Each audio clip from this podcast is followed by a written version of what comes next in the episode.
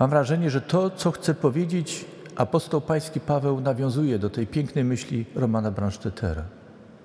Siostry i bracia, każda i każdy z nas, chcąc być naśladowcą Chrystusa, dzieckiem Bożym, musi ze swojego piedestału spaść, upaść. I to bolesne. Ale to nie jest chwila upokarzania człowieka. Upokarzania człowieka przez Boga.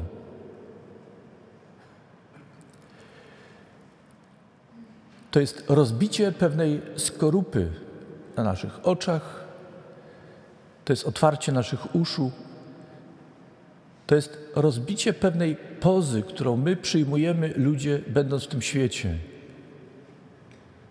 To jest rozbicie pewnego myślenia, by otworzyć nas na coś cudownego i ważnego, co należy do wielkości i piękna całego stworzenia,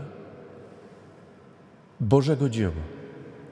Ale żeby być otwartym na to, co Bóg czyni już, na to, co uczynił i na to, co przed nami, musimy spaść swego, ze swojego piedestału, by powstać do życia z Bogiem.